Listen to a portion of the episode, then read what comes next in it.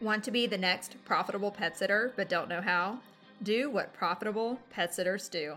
Subscribe to this podcast and listen daily. Sign up for the weekly email at profitablepetsitter.com and execute the Profitable Pet Sitter Plan. You can waste a ton of time figuring this out on your own, or you can become the next profitable pet sitter. My name is Melinda Walker, and my mission is to transform passionate pet people into profitable pet sitters.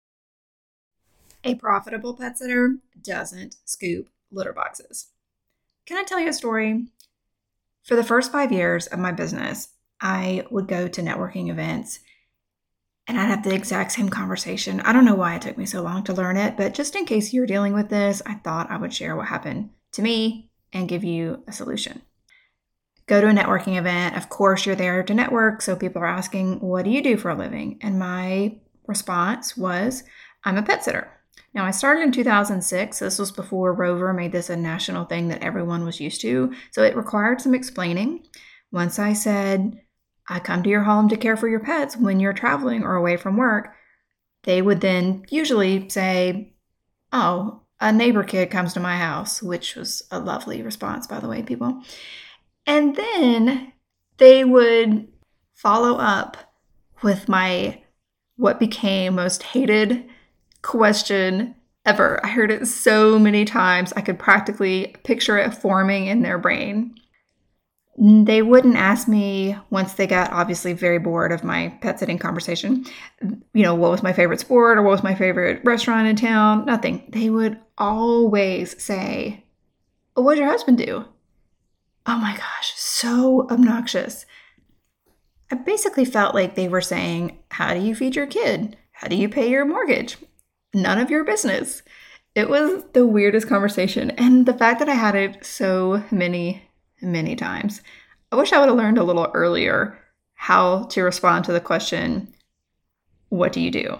But honestly, I was framing it in my mind like that's what I did. I go to people's homes and I care for their pets, which is great. It's a needed service, but it needed to be explained differently and I needed to think about it differently.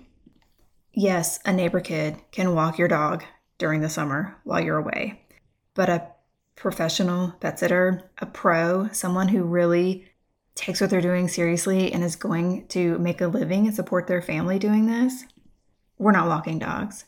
We are providing pet parents with peace of mind.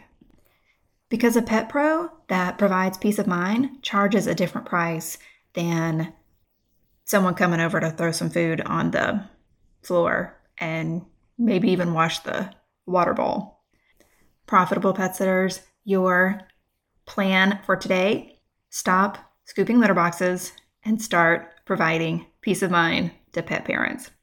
All right, that sounds a, little uh, not very instructive. How about this? Go to profitablepetsitter.com, sign up for the newsletter, and see some ideas of how you can respond to what do you do for a living?